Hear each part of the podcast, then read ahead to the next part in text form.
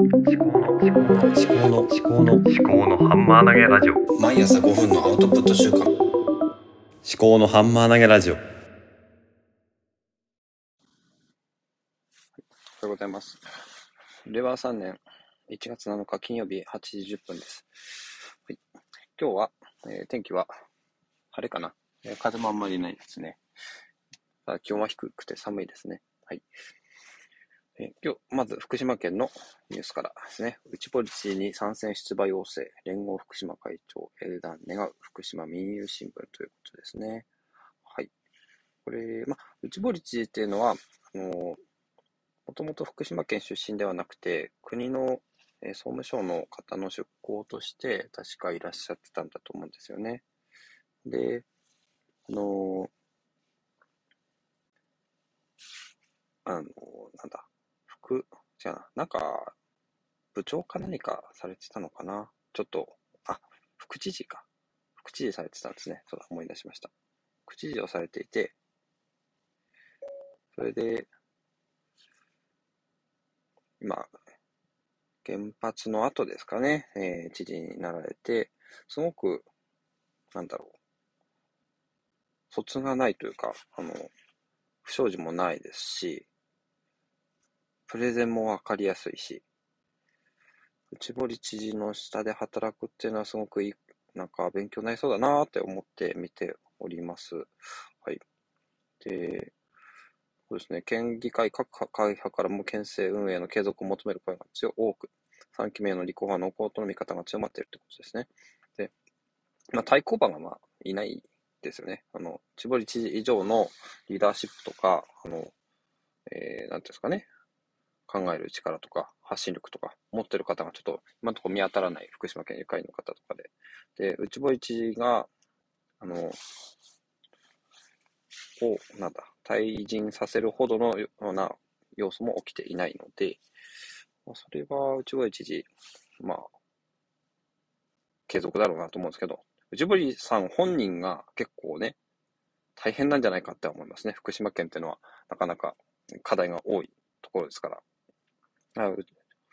ご本人があのあまり負担にならない負担にならないっていうのはね、知事をやってくれる上では難しいと思うんですけども、そういうふうにあの考えていっていただければと思います。はい、次、えー、ノートのお題で家事の工夫ということで、ねえー、まあにかいめ来ましたけどね、家事の工夫、うん、なんか喋ろうと思ったのが今日の朝思いついたんですけどね、うんとなんだっけかな、今日はゴミ捨てをしてきたんですけど、そうじゃなくて家事の工夫、洗濯機でもないし、なんだっけ、なんかあと忘れしちゃいましたね。家事の工夫、なんか思いついたんですけどね、なんだっけ、洗濯物を回したりとかしてるんですけど、朝あと何してたっけ、子供、ああ家事って言ったらいいかわかんないですけども、あの年賀状を今年は出さなくて、あのカンチュミーマを出すってことで、あの見てねっていうアプリがあって、あのミクシーが運営してるアプリなんですけども、あの写真共有に特化していて、写真共有したものをさらにあの自動で毎月、あのなんだ、えっと本ブック、フォトブックですね、フォトブックをあの提案してくれるっていうのがあるんですね。で、年賀状を作成するアプリもあって、これ使い出してすごくいいですよね。あの写真共有、あの妻の、えー、実家の両親にも見てもらってるし、えー、で本として印刷して、私の、えー、一緒に住んでる両親にも渡したりとかしてるんですよね。で、年賀状も作れるってことで、これがすごくいいなーっていうことで、これは見てねっていうのは、まあ、おすすめ。もともと Google フォトで共有してたんですけど、まあ、有料化するっていう時に合わせてちょっといろいろ検討して、見てねを使うようにしました。これは良かったですね。うん、家事、工夫なのかな、うん。家事っちゃ家事ですよね。あの、なんだ、潤いみたいな。うん、家事をなんかいくつかに分類してたサイトとかがあって、その料理とか洗濯とか掃除とか、えー、整理整頓収納とか、うん、その中にあと潤い娯楽とかそういう、そういうものも家事のうちの一つだっていうな、そういうような話もあるんで、うん、ちょっとこういうのをね使ってみるといいのかなと思います。それと終わり。はい。で、今日はあとはメイン的にはフリートークということですね。うーん、まあ、フリートークですよね。何を喋ったらいいのかなってね。自由になると、かえってね、あの、何を喋ったらいいかわかんない。くなるっていうのが結構ね、人間いろいろあると思うんですけども、うーん、そうですね。今、あの、毎朝ですね、あの、やってますけどもね、まあ、平日の朝。これ、運転しているときは、ボイシーを聞いてきてるんですね。で、ちょっと思ったのは、さ, さっきまでボイシーを聞いてるんで、そのボイシーで聞いたことを、なんかこう、良かったなと思うこととかを、このタイミングで話をすると、まあ、自分のためにもなるのかなと思うんですよね。だから、この音声配信の、まあ、見出し、目次の中に、あの、さっき、今聞いたボイシー、ボイシーで学んだことみたいなのを、こう、毎回、えー、少しずつ、一言でも二言でも入れれば、うん、いいのかなって思いますね。本当に一言、一、一行だけでいいのかなと思うんですけども。だから、ちょっと、この、今、ツイッターで予告をやってるんですけど、その予告の仕組みをちょっと変えてみようかなと思います。で、それに合わせて、あの、他にもインプット源としてはニュースピックスとか、えー、YouTube、あとはフライヤーですかね。あとなんだっけ。うん。まあ、いろいろあるわけですね。うんと、あ、月間事業構想。うん。で、そのらのインプットをどういうふうにして習慣化しようかなってずーっと考えてるんですけども、それを、あ、結局インプットをどうしようかって考えるんじゃなくて、インプット大事です、アウトプットなんで、最終的にアウトプットをすると。で、アウトプットをもう先に決めちゃうってことですね。あの、それが私の場合はこの音声配信の場であったりとか、えー、ノートを書くってことだったりするんですけども、で、今考えたら平日は音声配信をいつかかん、まあ基本やって、で、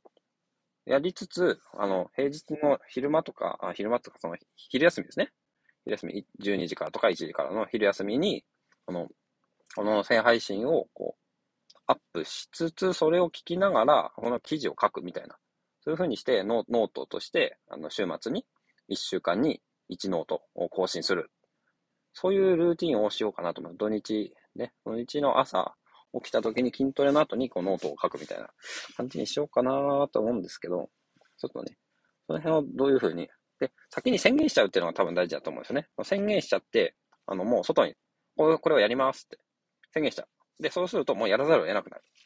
で、もう追い込むんですね。配信の、配信人法みたいな感じで、もう追い込む。で、やらなきゃなんなくなるっていうね。やらなくても別にね、誰も損しないんですけども、まあ、やるって、もう宣言するってことが多分大事で、それによって、こう、有言実行とかね。有言実行ってのはまず先に喋って、言ってから実行するってことですね。言わないで、あの、実行してから俺これやったんだっていうよりも、先に、あの、やっちゃう、やるんじゃない、言う、やることを言っちゃう。言ってから、あの、これやりますって。そういうふうにやった方がいいなと思うんで。で、だから、その話戻すと、えー、まあ今ね、福島県のニュースを、あの、発信するっていうのをもうルーティンに入れたんで、その他に、あの月間事業構想とかニュースピックスの動画で見たこととか YouTube 大学で学んだこととかフライヤーで読んだこととかっていうのを発信するっていうのも、まあ、ちょっとアトランダムでもいいのかもしれないですけど、この音声配信の予告の中にこう入れ込んでみようかなと思います。で、まあもう曜日で決めちゃってもいいし、うん、その辺はちょっとどうしようかなと思うんですけど、そういうことをやりたいなと思っております。はい。で、まあ今もうはちじじゅうはっぷんなんでもうちょっとね、あといっぷんくらいで終わらせたいと思うんですけど、で、えー、またですね、まあ、読書ってことで、早く読めて忘れない思考力が深まる紙一枚読書法、浅田紬さんということで、もう一回、もう一回来ましたね、これね。あの、昨日も喋ったんですけど、まあ、もう一回、あの、リマインダーから消さないと、これいつまでも、あの、選ばれるっていうことですね。ちょっとね、あの、今読んでる本いっぱいあるんで、ちょっとどんどんブックログに登録して、リマインダーに、こう、増やそうかなと思うんですけど、この、まあ、紙一枚読書法ってのは、もともとこの方トヨタで働いていて、トヨタで紙一枚でこう、企画書を作ってっていう。で、そういう本を先に、まあ、今までですね、作ってたんですね。紙一枚、トヨタで学んだ紙一枚にまとめる技術とかっていう本があって、この本も図書館で読んだことあるんですけども、そうですね。これも、なんだろうな、先にアウトプット先を決めちゃうっていうことですね。あの、紙一枚に枠を作って、な、何かこうね、問いを立てて、それに対する回答を、まあ、求めていくっていうような、そのアウトプット先を決めるってことです。うん。で、そうすることによって学ぶ、そのインプットの方が、あの、活性化されるってことですね。まあ、何も目的もなくて、ただ手に取って本を読んでてもなかなか進まないので、アウトプット先とか目的とかを先に決めて、で、そこに向かって本を使うっていうことですね。あ、学校の勉強と同じで、問題集の答えを先に読んじゃって、えー、その答えにたどり着くには何を勉強したらいいのかっていうのを教科書見て、あの、何、どういうね、論理構成が必要なのかっていうのを見るっていうのね。まあ、ちょっとね、若干違うとこあるけど、何が問われているのか、問題集の問題を見て何が問われるのか、で回答はどういう回答なのか、でその回答をどうあの理解したらいいのかっていうので 教, 教科書を使うっていうことで、紙一枚読書法はちょっとね、受験勉強とかにも使えるんじゃないのかなと思ってます。では今日も仕事行ってまいります。さようなら。